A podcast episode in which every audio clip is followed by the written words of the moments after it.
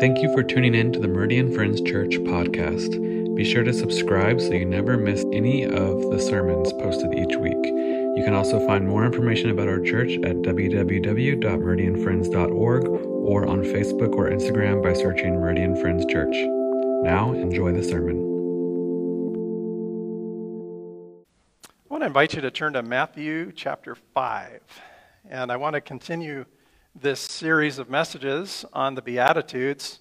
And I have to confess, I've had a lot of fun with this series. I feel like I'm learning more about uh, these beautiful words that Jesus taught. And it's one of those things that the deeper you go with it, uh, the more there is to love and appreciate with regard to Scripture. I'm thankful for these very compact, good words that Jesus spoke to us they speak to us of a different kind of life that is available to us. A life in the kingdom of God here and now. We've been singing today, I noticed some themes about our life beyond this life. And someday I'll fly away and we'll celebrate that goodness. And at the same time, God offers his presence with us and relationship with us here and now to live together this life with him. And I think that's why we're here, is we want to be closer to our Lord. Meridian friends, as I start this message, as we find ourselves in part six of eight of the Beatitudes, just very simply, are you loving Jesus? And I mean it. Are you loving Jesus? Regardless of where you are in your circumstance, difficulty, whatever it is, do you find yourself giving more and more of your heart to Him? It's what Jesus is after more than anything else is your heart. You and I are cautioned in Scripture to guard our heart. It's the wellspring of our very lives. It's my concern for you as a pastor more than anything else. Are you fully devoted with your heart to Jesus? There's so much that we forfeit because we simply ignore the voice of his calling. I want to invite you to stand with me as you're able and invite you to hear what Jesus might say to us through his word today. I'm reading from Matthew chapter 5, and I'm going to begin with verse 1. He's offering a life of blessing. Are we willing to accept? Now, when Jesus saw the crowds, he went up on a mountainside and sat down his disciples came to him and he began to teach them. He said, Blessed are the poor in spirit, for theirs is the kingdom of heaven. Blessed are those who mourn, for they will be comforted. Blessed are the meek, for they will inherit the earth. Blessed are those who hunger and thirst for righteousness, for they will be filled. Blessed are the merciful, for they will be shown mercy. Blessed are the pure in heart, for they will see God. Blessed are the peacemakers, for they will be called children of God. Blessed are those who are persecuted because of righteousness, for theirs is the kingdom of heaven. And blessed are you when people insult you, persecute you, and falsely say all kinds of evil against you because you love me. Rejoice and be glad, because great is your reward in heaven for in the same way they persecuted the prophets who were before you. Jesus, we thank you for these incredible words, and the truth is, they're challenging for us. So open the eyes of our heart, open our minds to what you might say. In Jesus' name we pray. Amen. Amen. Please be seated. There's a connection in Scripture between the purity of your heart and whether or not you see God. You ever thought about that? In recent years, it's become popular to use language such as God hunt. Have you heard of that before? David Mains' Chapel of the Air, early 1990s, caught on and explained in lots of different ways where we see God. Well, we know that God is transcendent, that we don't necessarily see Him with our physical eyes, but what we're talking about is seeing evidence of God's work in our lives and becoming sensitive to noticing that God's leaning us in a certain direction or another, or that we're receiving from Him what the scripture says to us in terms of practical direction for our lives and changing our character. So, Meridian friends, are you loving Jesus? Because if you are, chances are he's talking to you. I really believe this is true. I think that if we are not hearing from God, it's not because God's not speaking. As I read scripture, God's speaking all the time. We're sometimes so afraid of going ahead of God. I think the opposite is true. You remember God talking to the Exodus Israelites, saying, Just obey me. I'm taking you into the promised land. And they kept disobeying him, and their hearts were hardened. Over and over, it says their hearts were hardened. And so, what did they do in Sinai? They kept taking laps. They didn't make it across the Jordan River to the promised land. They just take, kept taking laps in this desert area, which was not pleasant at all. And, and sometimes we say, You know, I'm afraid. I don't want to go ahead of you, God. And I think God is saying, Come on. Let's go. If we don't hear God's voice, I, I wonder if it has something to do with our hearts. If we don't see evidence of God, enjoying a wonderful barbecue at my son and daughter in law's house Friday night, and he cuts my hair since COVID finished. I love that. Um, so if you like it, now you know who to talk to. I've loved the price. I mean, what barber gives you a haircut and a free burger? it's pretty nice. We were in his backyard, and he said to me, That huge tree right there on the other side of their fence, it was crazy. One week ago, there were no leaves that were visible. There were just buds everywhere. And all of a sudden, these huge leaves have emerged within just a few days. And we were both reflecting on how miraculous that truly is. If you're watching, I believe there's evidence of God's work around us everywhere. But it all depends on whether you're looking. It depends on whether you have a heart that wants to seek after the kingdom of God. Someone has said that either there are no miracles in life or all of life is a miracle. And those are basically the choices that we have to choose from. Life in the kingdom of God.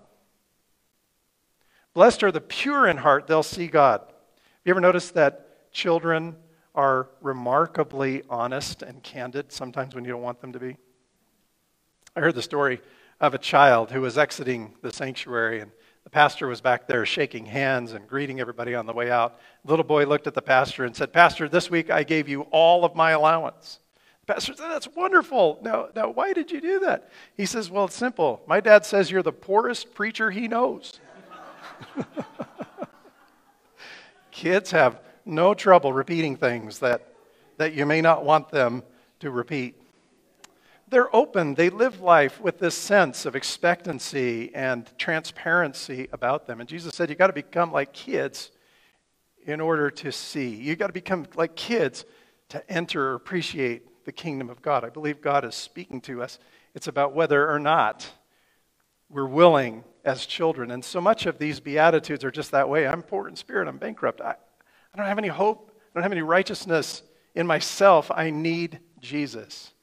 And so we just see this theme over and over. So purity of heart is required in order to see Jesus. I was thinking about purity in children and, and oh, my innocent little kids growing up. I remember when our daughter was probably two or three years old, and we lived in a parsonage, which was right next to the church, and somebody had happened in. And did I say that with a sigh? somebody had happened in, because, you know, we're, we're on the property. and they stayed at our house for two and a half hours. And, and they were somebody that just had a huge problem. And so we were just talking to them, you know, just kind of working it out. And if I gave the it's because an appointment would have been better. But, but there we are in our home and we're visiting. And our daughter, who has no reservations at age two or three, just walks right up between us, sitting in the living room. She says, Mom, when is this lady going to leave? you just kind of cringe inside one more story, just to be fair. We have a son too. Uh, when, when, he was, I don't know, five or so, not, not too old, four, he was still cute. What, what's that? I mean, what I'm about to say was still cute. I was in the home of a couple, uh, Teresa and I together, and, and we brought Kyle. I think Alyssa was in school. And he was playing with their son, and they were both about the same age. And this couple was going through terrible distress, and it was a very serious, intense conversation in the living room. And all of a sudden, I watched Kyle just walk down their hallway, and I could see an angle to the kitchen.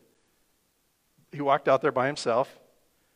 So I'm kind of keeping an eye on him like a good parent, right? But we're still engaged in this serious conversation. And then all of a sudden, I hear the refrigerator open. this is somebody else's house. And then I watch him just carry a can of Coke down the hallway. okay, there it is. I think part of our reason that we don't receive or hear is because we're just not open.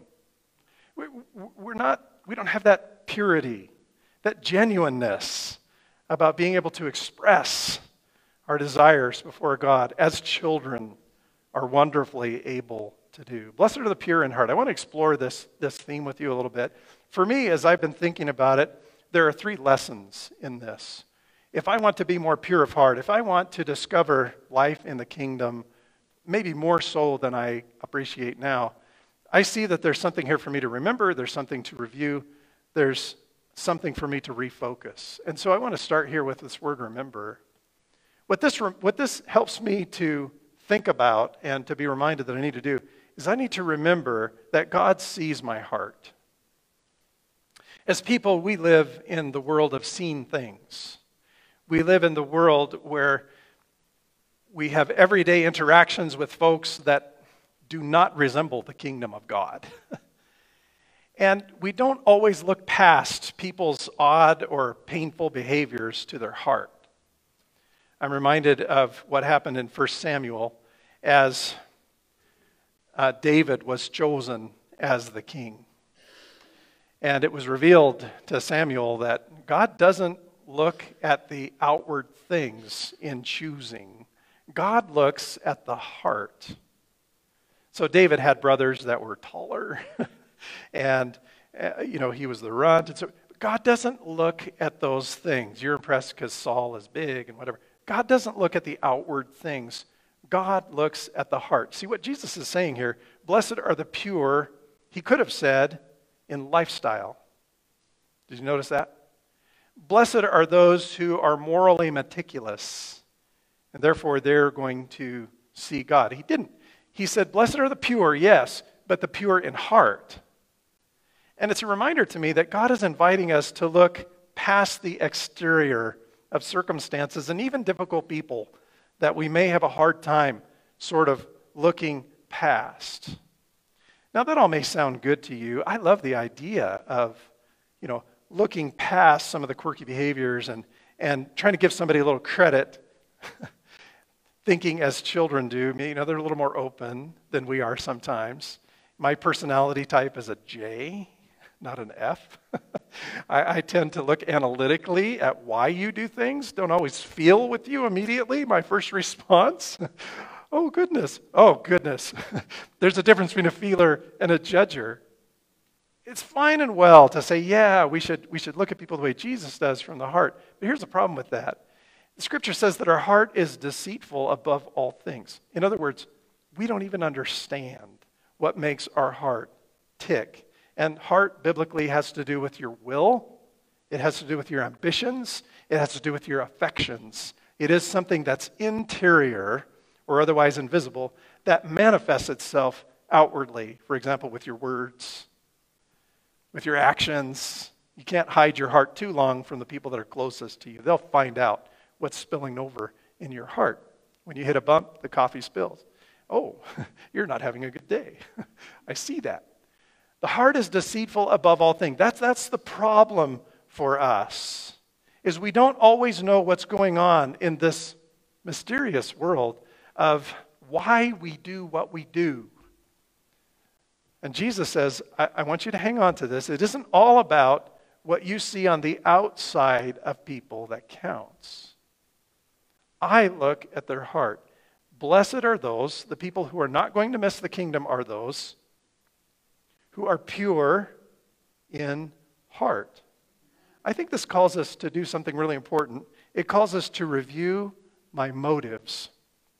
And if you want to, you can write and you can add some more and your actions. Your motives and your actions. I want, I want you to turn just maybe a page over in your Bible to Matthew chapter 6. Matthew 5, 1 to 12, the Beatitudes, we've been going through them very slowly. It's an introduction to what's called the Sermon on the Mount. Crowds gathered, Jesus sat down and began to teach them. And it goes on and on with red letters. If you have a red letter Bible, if you notice that all the way through that chapter 7. And it's, this is the heart of Jesus' teaching. Matthew's compiled it for us here. It's all together for us to see. It's central to what it means to be a Christian and to live in this world in allegiance to Christ.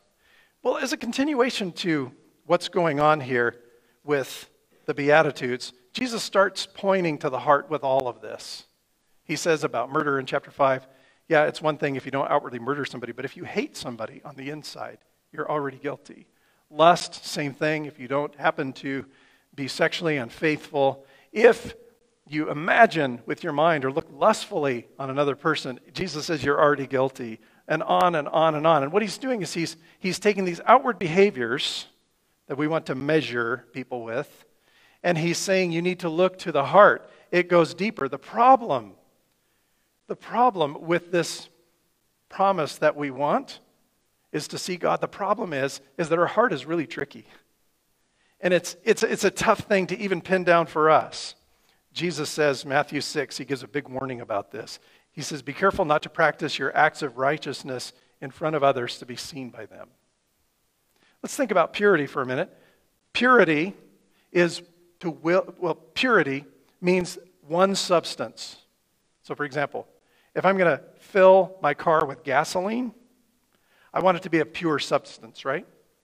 If there are contaminants in the fuel, it's going to mess up my motor. You don't want extra particles in your gasoline. You just want pure gasoline, right? Or combustible potatoes or whatever else is in those things sometimes, you know, corn, whatever. But you get it, right? Pure substance. You don't want other stuff to get into it. If you're eating an apple, you're hopeful that there's just an apple there, right? And not a worm. Did you know there can be worms in the apple without there being a hole on the skin on the outside? Did you know this? When, when that precious baby apple is just a little blossom, it's open, and the worm gets inside the blossom and gets really comfortable in there, and then the apple forms around it from the inside out, and the, and the worm is just happy as can be, eating his way through that apple. So as you eat an apple, there's no necessary outward indication that there's impurity in that apple. When you're eating an apple, you just want one protein source, not two. it's impure if there's something else in it. Jesus is saying, Blessed are those who are pure in heart. They, they have just one thing going on in their heart, not multiple things. Jesus says, Be careful not to practice your acts of righteousness in front of others in order to be seen by others. And then beginning with verse 5 in chapter 6, and then on down to verse 19, he talks about the three classic spiritual disciplines of Judaism, of first century believers in God. He says, You need to be careful about giving the way you do it. You need to be careful about how you pray. You need to be careful about how you fast. And let me just ask you are those good things to do? Giving, praying, and fasting, they're, they're great things to do. If it's an apple, it's a shiny exterior. Those are great things to do.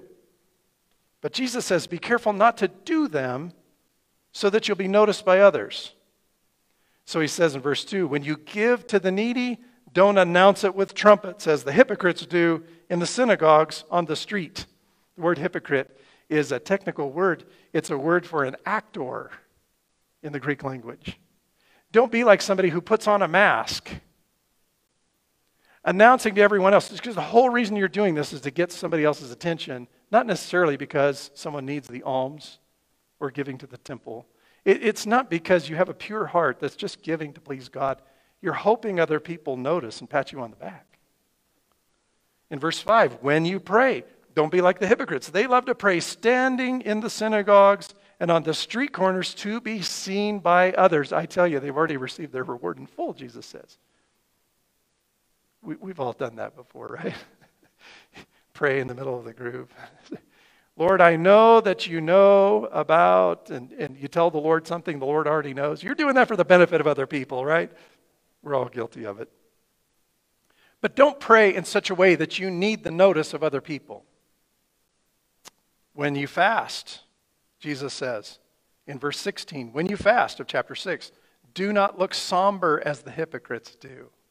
Oh, I'm sacrificing for the Lord. I, this is so painful. Don't do that. Be joyful. Don't do it so that other people applaud your religion. This is a tricky thing. Jesus is talking about purity, he's talking about doing good things. These are good actions, wouldn't you agree? This is really challenging because Jesus is speaking to church folks here. He's talking to people who think they are righteous. He's talking to people who, who are doing good things and they have the shiny exterior, but there's a worm digging its way out from the core, your heart. There's something impure going on in you and me because the heart is deceitful above all things. We're,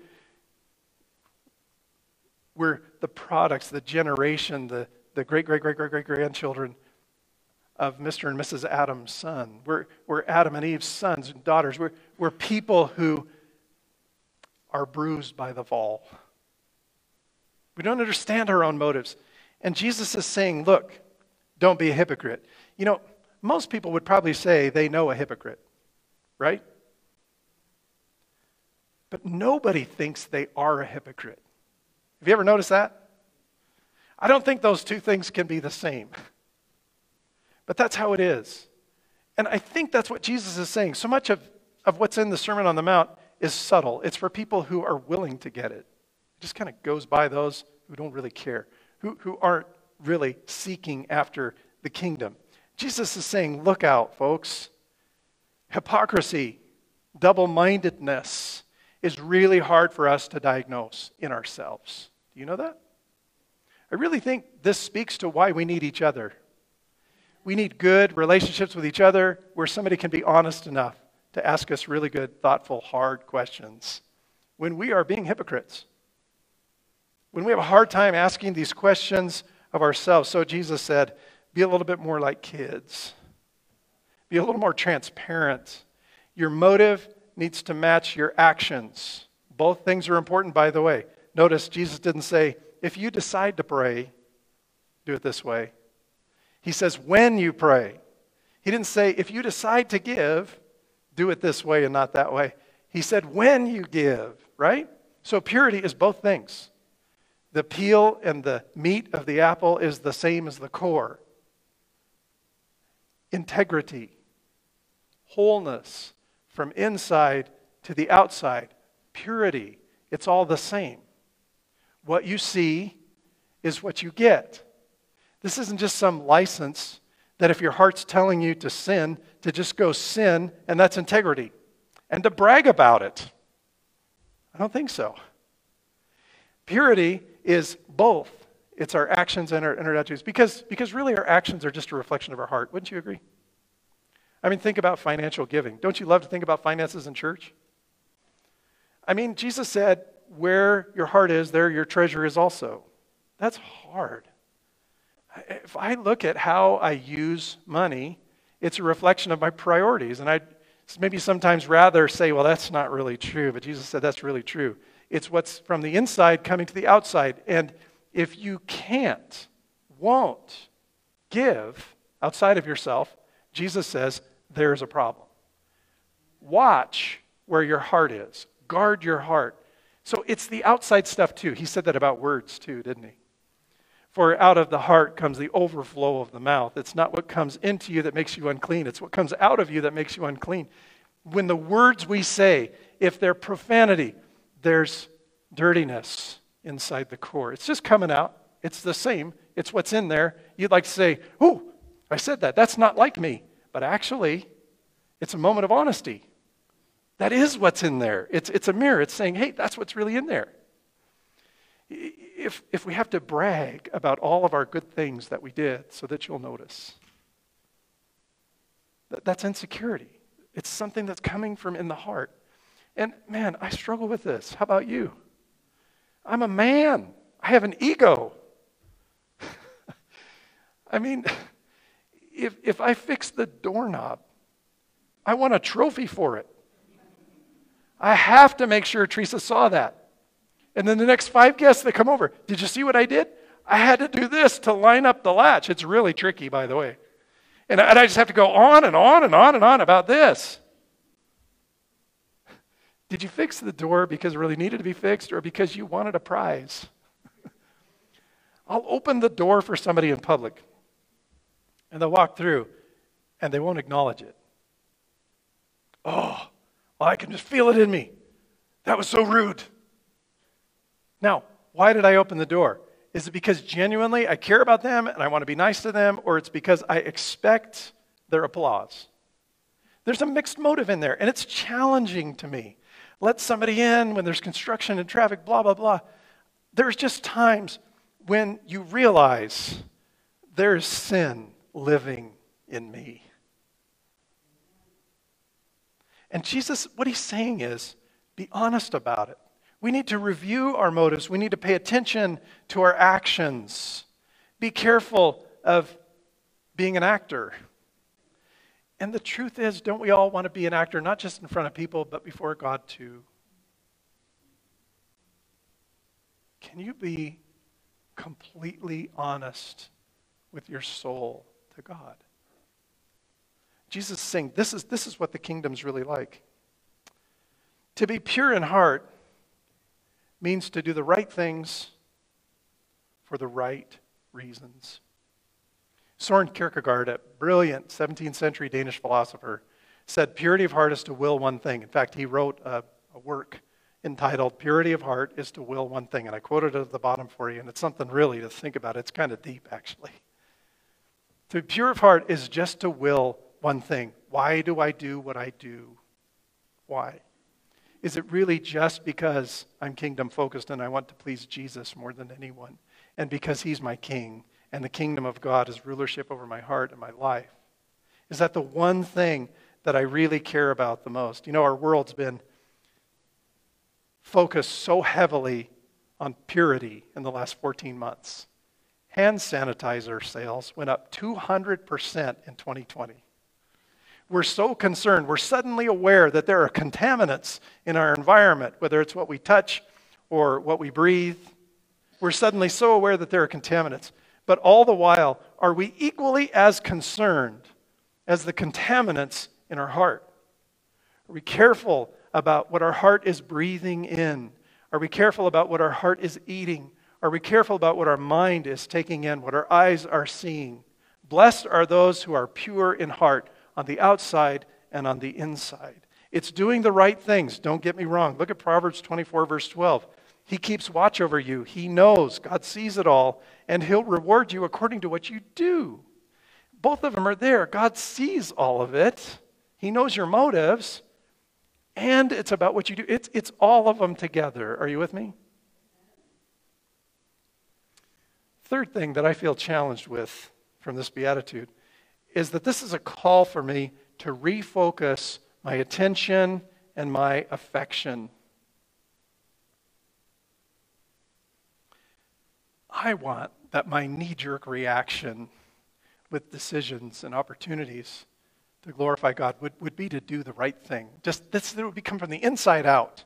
It would be pure, that, that it would just be my first response. And I think the only way to do that is spiritual disciplines, by the way. Spiritual disciplines.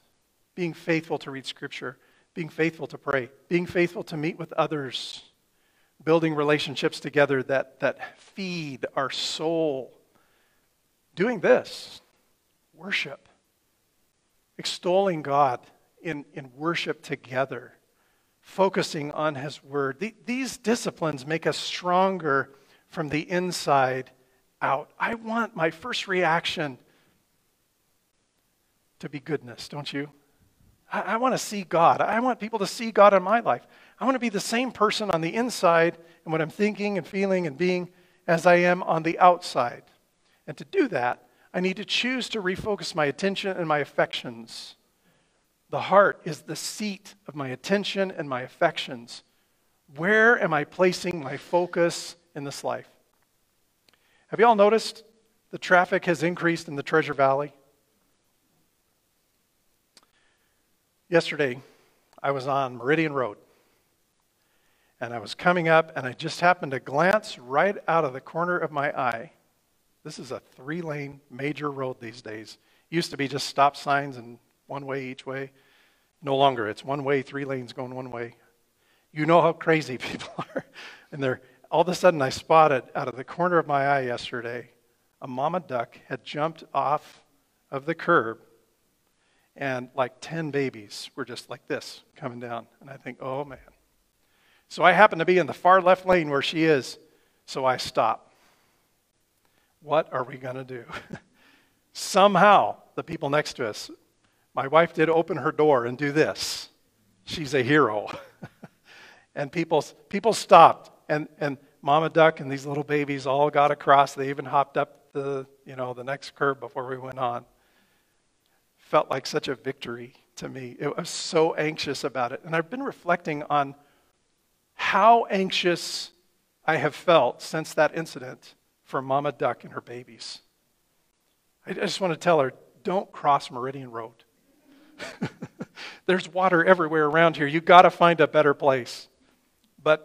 Be that as it may, I've been thinking about why emotionally it stirred such a strong response that I'd be willing to risk being rear ended to stop for these ducks. But it isn't anything that I had to think about, it's just the impulse to stop, right? I also thought about Mama Duck. You know, she can fly. She will literally get hit by cars before she leaves her babies. That's purity of heart.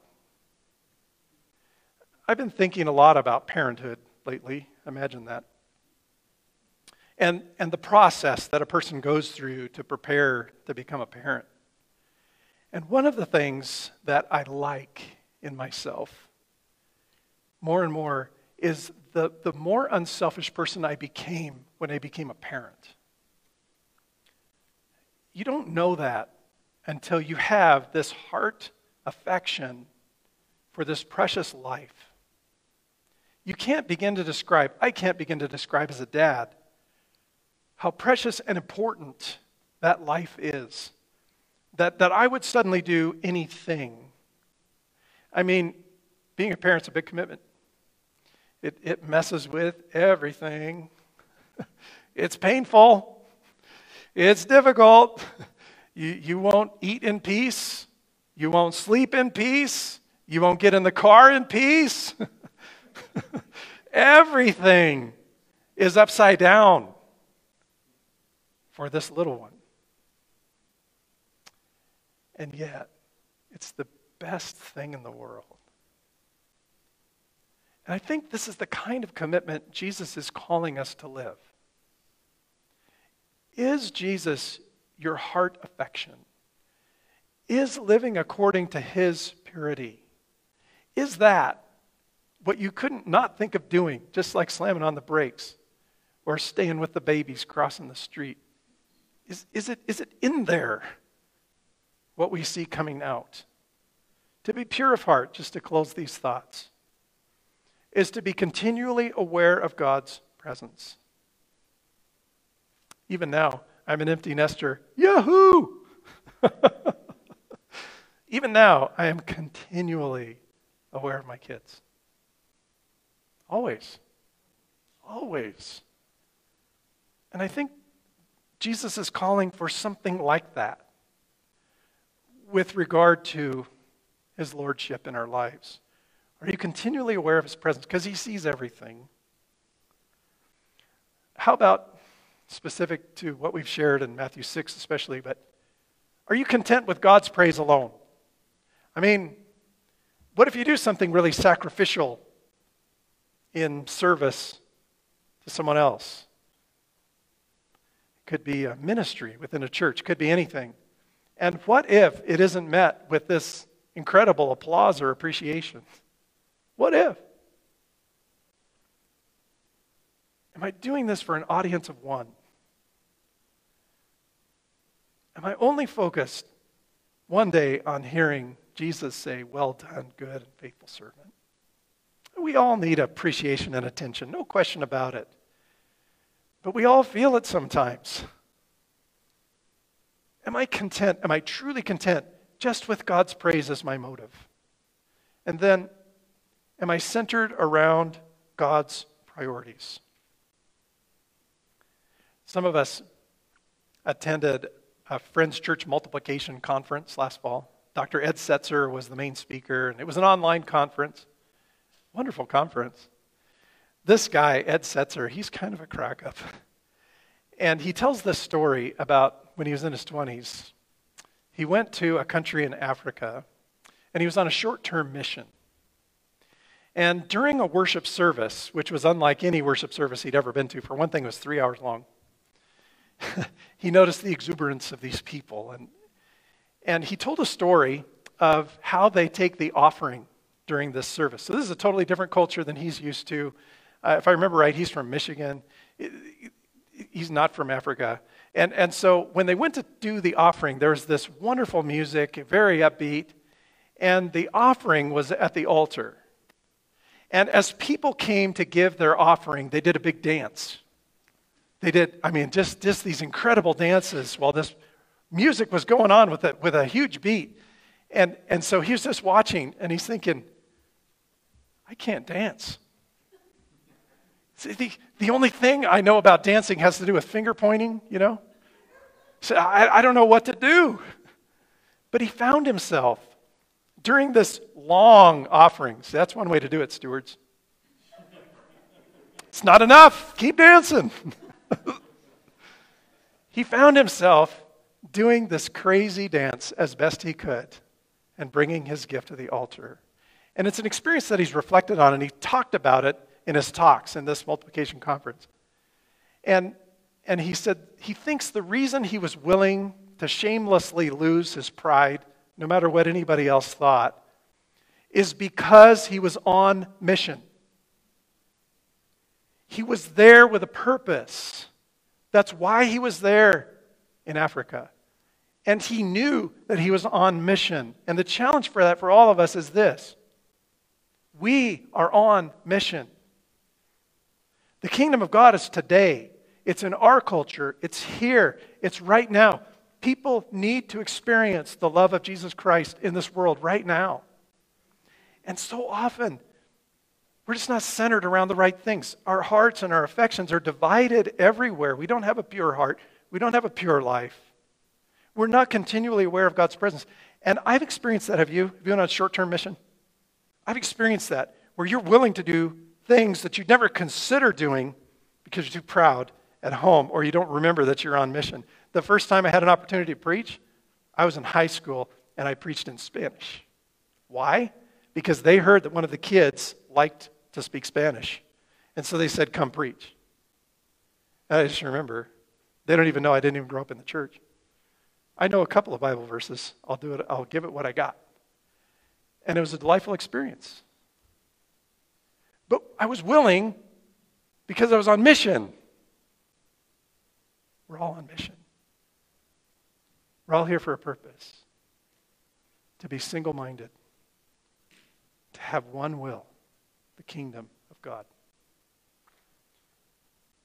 Join me for a few moments of reflection. Let's stop together. Invite God to speak to us personally or individually about our circumstance or our life at this moment. We refer to this time as open worship. It's a time for us to listen for the Holy Spirit speaking to us personally or individually. You can use this time to pray, perhaps review Scripture, however it is the Lord leads you. This time may be spent in silence, or others may be called to speak. And if you do, if you would, please use a microphone to share with the group.